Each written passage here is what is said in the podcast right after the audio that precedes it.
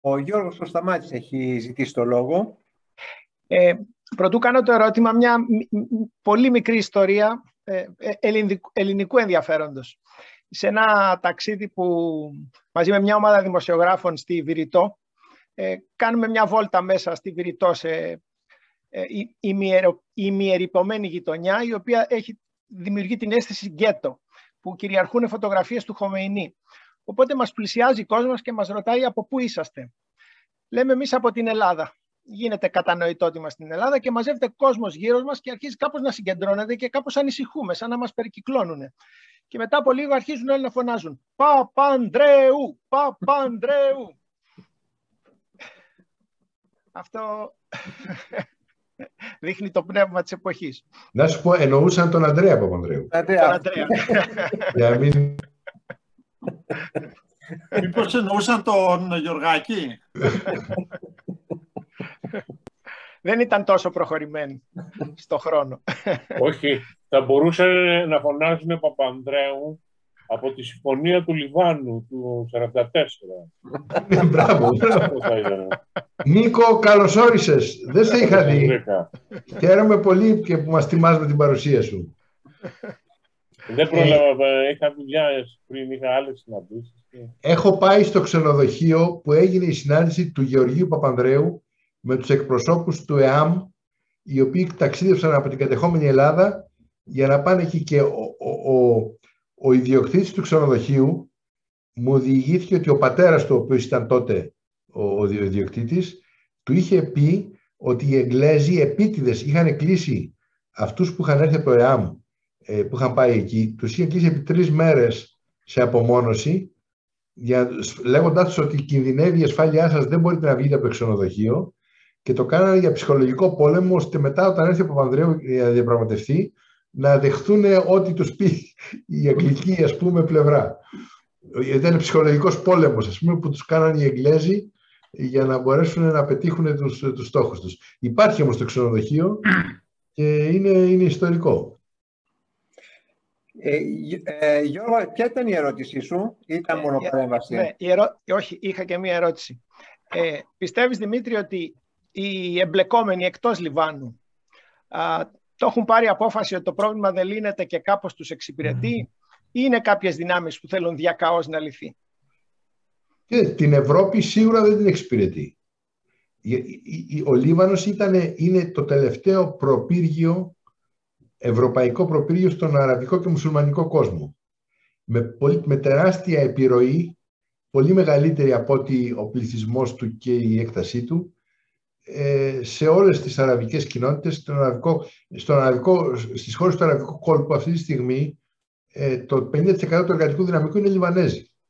Στην Αφρική υπάρχουν Λιβανέζοι παντού. Δηλαδή είναι, είναι, ε, είναι τεράστια απώλεια η κατάρρευση του Λιβάνου και ο Λίβανος ήταν, αν θέλεις, παρόλο που δεν είναι μια τέλεια δημοκρατία, παρέμενε η πιο δημοκρατική, παραμένει ακόμα η πιο δημοκρατική χώρα στον αραβικό κόσμο και η πιο πλουραλιστική, όπου τα δικαιώματα των γυναικών γίνονται πολύ πιο σεβαστά από ό,τι οπουδήποτε αλλού και που υπάρχει ακόμα η συνύπαρξη χριστιανών και μουσουλμάνων, η ειρηνική.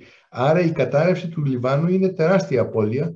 Ε, νομίζω ότι κανείς στην Ευρώπη και στην Αμερική δεν θα επωφεληθεί δεν νομίζω, η Σαουδική Αραβία δεν επωφελείται. Η Σαουδική Αραβία απλώς δεν θέλει ο Λίβανος να γίνει προτεκτοράτο του Ιράν.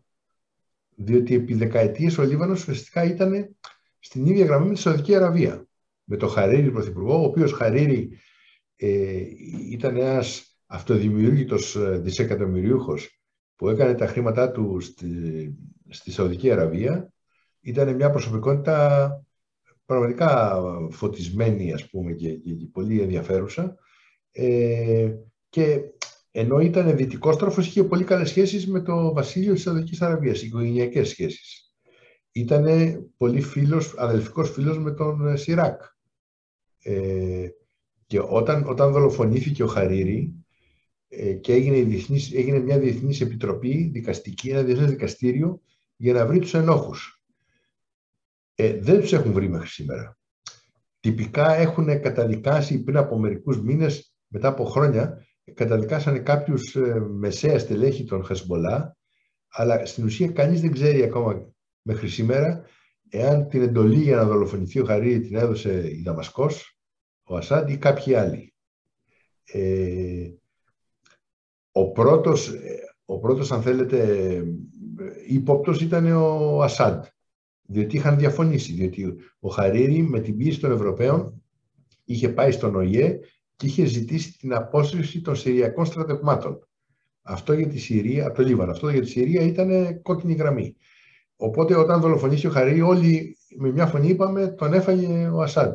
Αλλά ήταν τόσο obvious και έπαθε τέτοια ζημιά ο Ασάντ μετά που αναγκάστηκε να φύγει από το, Λίβανο που με δεύτερη σκέψη λέει κανείς ότι θα πρέπει να είναι πολύ ηλίθιος να πιστεύει ότι θα τον δολοφονήσει και δεν θα πάθει τη ζημιά που έπαθε. Άρα άρχισαν δεύτερη σκέψη, μήπως κάποιοι άλλοι πιο πονηροί.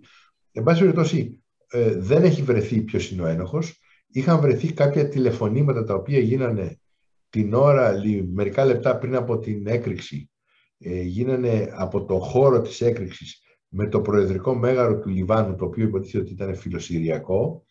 Ο ίδιος ο δικαστής, ο Μπρέμετς, ο οποίος έκανε την πρώτη φάση των ερευνών, μου έχει εκμυστηρευτεί εμένα γιατί μετά ήρθε στη Βοσνία, ότι έμαθε εκ των υστέρων ότι αυτές οι τηλεφωνικές συνομιλίες μπορούσαν να έχουν προσθεθεί εκ των υστέρων από κάποιες μυστικές υπηρεσίες, ότι τεχνικά δηλαδή, το ότι σου δίνει ας πούμε η Vodafone και σου λέει έγινε αυτό το τηλεφώνημα, δεν είναι σίγουρο, διότι μπορεί κάποια μυστική υπηρεσία να έχει προσθέσει αυτό το τηλεφώνημα. Άρα μιλάμε ότι είμαστε στο απόλυτο σκοτάδι. όλα λοιπόν στο Λίβανο και στη Μέση Ανατολή είναι μυστηριώδη και περίπλοκα. Άρα στο ερώτημα ποιος μπορεί να αποφεληθεί και ποιος κινεί τα νήματα, δεν ξέρω. Εγώ νομίζω το Ισραήλ σίγουρα έχει τεράστιο πρόβλημα με την ε, στερεωτική ενίσχυση του Χεσμολά. Σας είπα στην ε, παρουσίασή μου, όταν πήγα εγώ, οι Χεσμολά είχαν μερικές δεκάδες πυράβλους. Τώρα έχουν χιλιάδες πυράβλους. Οι Χεσμολά σήμερα μπορούν να επιφέρουν πολύ σημαντικό πλήγμα στο, στο Ισραήλ.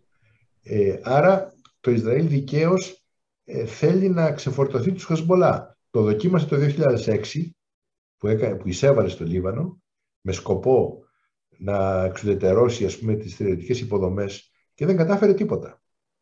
Και έφυγε μάλλον ταπεινωμένο, δηλαδή αποσύρθηκε πίσω ταπεινωμένο.